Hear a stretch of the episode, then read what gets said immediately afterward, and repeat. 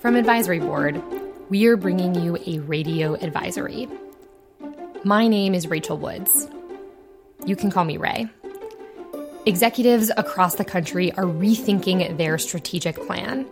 And that's exactly why we spent the last episode talking to one such executive about his plans for the future.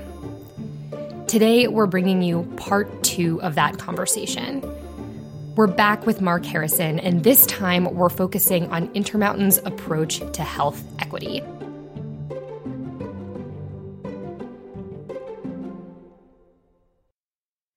So, Mark, let's talk about that. And I want to talk about social determinants and health equity by taking a lens to technology. In our last episode, you talked a lot about the impact of tech in terms of things like telehealth and AI and the mobile experience. But honest moment, much of that push for a more digital patient experience comes from patients that look like me. So somebody with headphones on or Yes, exactly.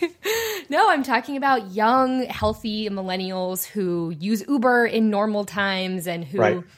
You know, order ice cream off Postmates, which I've done way too many times during this pandemic, and are looking for similar experiences with healthcare. But it's important that we also make sure that we're making care accessible for vulnerable populations, for rural populations. So we have to acknowledge this digital divide and the very real pushback that tech enabled care delivery could actually make health disparities worse. How are you thinking about bridging that digital health divide at Intermountain? So that's a that's a superb question and not an easy one to answer it's a multifactorial approach, Ray, particularly for the rural communities. Uh, we still have areas here that don't have fiber, and it becomes very difficult.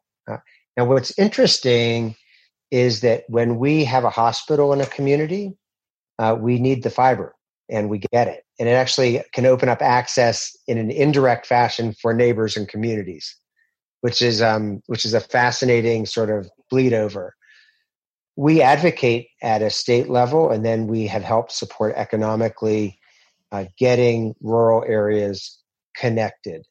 You know, I think the bigger issue is around personal devices mm-hmm. and what it means to be able to access care on your phone or on your iPad or you know your laptop or or whatever. Um, we're finding that's actually a little bit less of an issue than we thought it was going to be. Yeah. Because these devices, I think people are prioritizing them probably very appropriately as integral to actually how you have to live.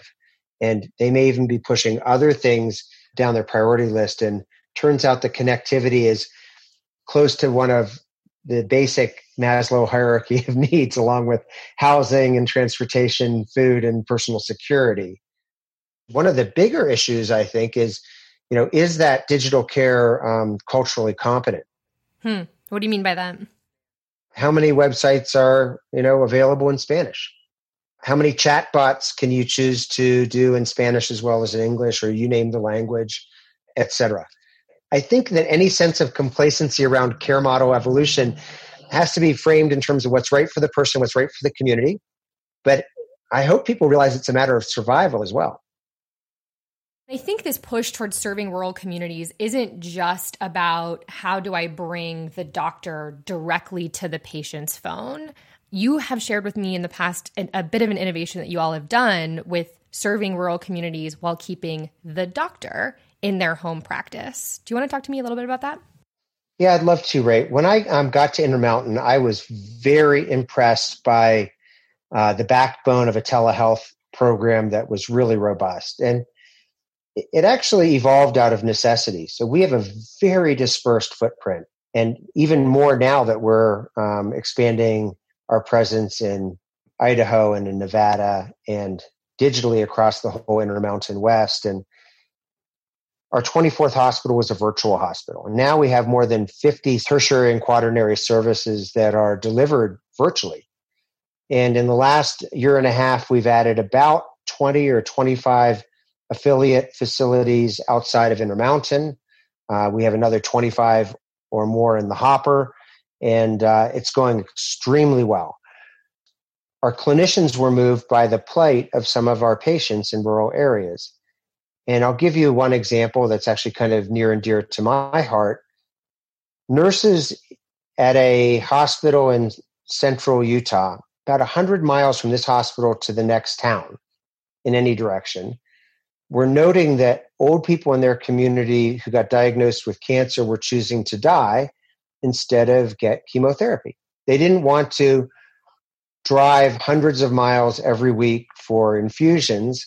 You know, in their mind, they didn't want to waste the end of their life on the road. They wanted to be with their family. So these nurses, they said, how, how do we do this better?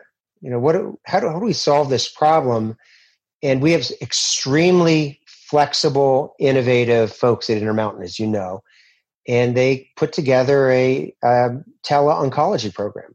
So patients were willing to go and get staged at one of our big centers, and then were were able to, after a televisit, have their chemotherapy and other infusions uh, and checkups done at the local hospital.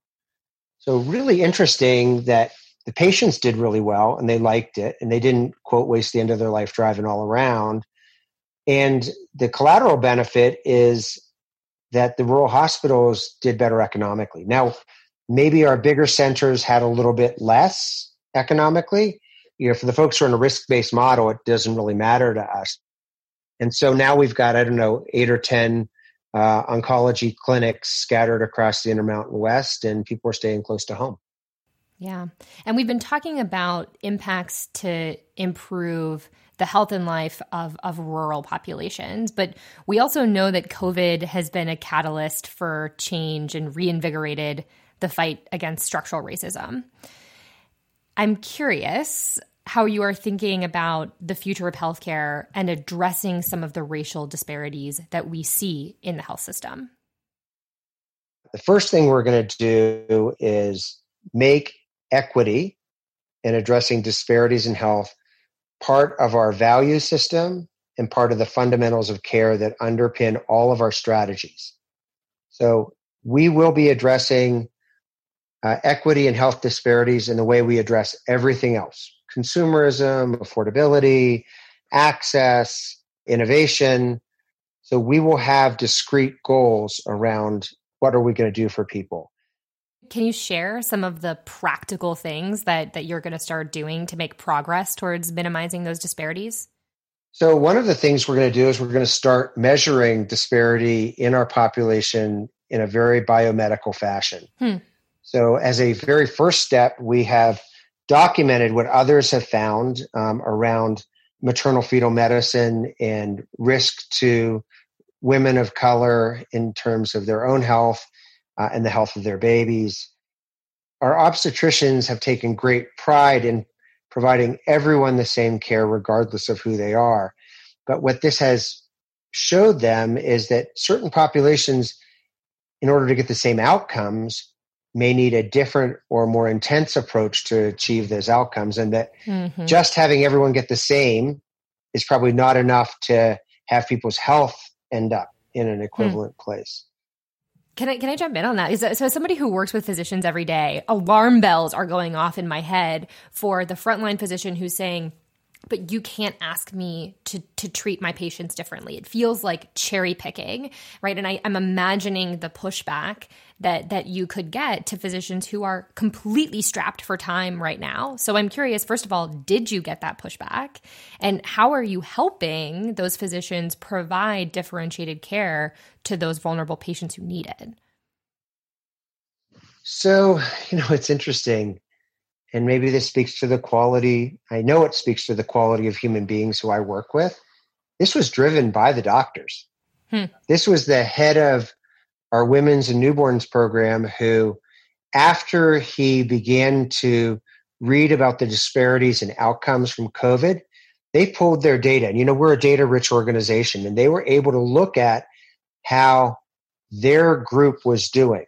And they were horrified to find that they had much the same outcomes have been reported in the literature, and they've taken it upon themselves to begin to address this. Now, these are early days. We don't know what the solutions are. Sure. But what I can assure you, Ray, is the most intermountain thing in the entire world is to identify a, a, a clinical problem and to look at the information and then relentlessly change until we get superior outcomes. Hmm. I mean, that, that's our history. We've done it for decades. We do it as well as anybody, I believe. And I have a belief that our clinicians are going to figure this out. Now, it's up to me to make sure that they have the tools they need to do their job. Yeah. And it's up to them to partner with me effectively so that we give them exactly what they need but no more because we don't want to drive up the cost of care. Hmm. Yeah. But I'm really excited about this, Ray. This is the right thing to do. And I tell you, I think our clinicians are going to be all over this because this is a totally non punitive thing. Um, this is only a doing good kind of thing. And it, you know, people are framing, you know, the racism issue as a political issue. It's not a political issue. No. It's a human issue. Hate has no place in healing. None. Together, I think we can do good, we can do well, we can do the right thing, and it doesn't matter what side of the aisle you sit on. Um, we went into this business, as you pointed out earlier, to help people, and I'm convinced that's exactly what we're going to do. We'll be right back with more radio advisory after this short break. The battle against COVID 19 continues, and we at the advisory board could not be more grateful for the continued commitment of our healthcare heroes on the front lines. In hopes of bringing a bright spot to your day, we've collected over 50 remarkable stories of strength, teamwork, generosity, and victory from your peers, and we've posted them at our website, advisory.com slash a bright spot. We hope that you will visit this page on those days when you just need a boost. Thank you for being our bright spot.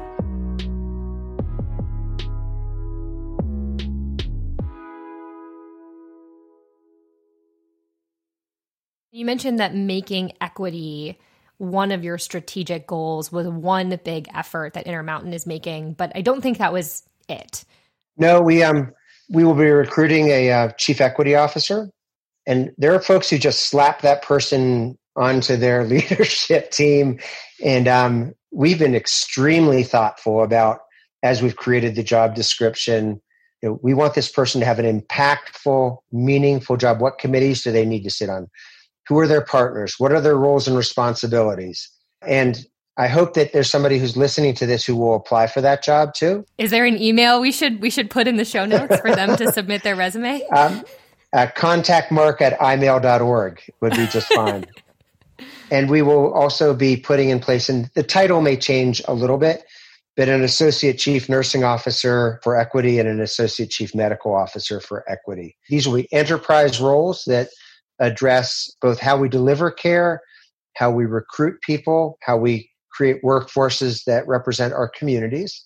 I think it's going to be very impactful. We will also invest in developing pipelines. You know, change doesn't happen overnight. And we will make key hires that are diverse, but I think more impactful is how do you change the economics of an entire community by creating pipelines to jobs that are going to change the trajectory of families for generations. And we're really excited about that. You're actually starting to talk about what my next question was, which is actually hopefully an opportunity to get ahead of some pushback that I think people might be might be thinking or considering right now. And I want to give you a, a chance to, to fully address it. Intermountain is headquartered in Salt Lake City, which isn't necessarily known for its diversity. You also have some benefits there, right? A healthier population, perhaps more favorable social determinants of health than other parts of the country. What do you say to that pushback? So, if you actually look at Salt Lake County and the Wasatch Front, it's extraordinarily diverse. We have really robust Latino communities, South Seas communities, uh, indigenous people. There is a growing black community here as well. What you said may have been true when I trained here 30 years ago and then we left and came back. It's not true anymore, and that's just an excuse. I'm not big on excuses. I'm big on identifying a problem and then making inexorable change. Now, for people who don't believe in our model, there's a reason, in addition to having enormous respect for Healthcare Partners Nevada, which is now Intermountain Nevada, that we added them to our family. We wanted to learn from their ability to keep people well, but we also wanted to demonstrate that the integrated Intermountain approach is viable in other geographies. And what I will say to your listeners is watch us grow and watch us apply this model to diverse geographies and do the right thing and demonstrate that population health and value based care works regardless of where you are. And Mark, I think that brings me to my final question. It is one that I ask at the end of every interview here on Radio Advisory. You and I have covered a lot today about the future of healthcare. So, my question for you is what should leaders in healthcare be focusing on right now? Ray, um, I'll answer that a little bit indirectly. It wasn't so long ago that I was at a um, a meeting of healthcare leaders, and there was a roundtable conversation about the things that were worrying each of us. And probably 20 people around the table. 19 people gave self interested answers or institutionally interested answers. You know, how much are we getting paid? You know, what's the regulatory environment like? Sort of pissing and moaning about the technology disruptors and how they're making things a lot a lot more difficult. Nobody talked about how they could use the privilege of their position to make the lives in the communities around them holistically better. So I don't care what your political bent is right now. I'd say that our political system is fractured and and there's a real schism. The people who are listening to this podcast are really responsible for lots and lots of lives and lots and lots of dollars. My question for them is what are they doing to make systematic social change that's going to help heal some of those divides and to provide a refuge for civil, thoughtful, collaborative conversation. And that we should take the ability to collaborate that we have rediscovered during COVID and we shouldn't give up on it. That's so right. Mark, thank you so much for coming on Radio Advisory. Thank you.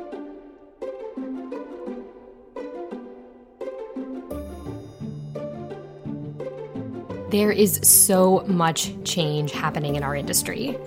And as we look to the future, I know that many of you are thinking about how to actually shift your organizational strategy to match the realities of the moment and even the realities of the future. If there's one message I want to leave you with across the last two episodes, it's not actually one of mine, it's one of Mark's. And that's that in the face of all of those changes, Use the privilege of your position to make the lives of your patients better. And remember, we're here to help.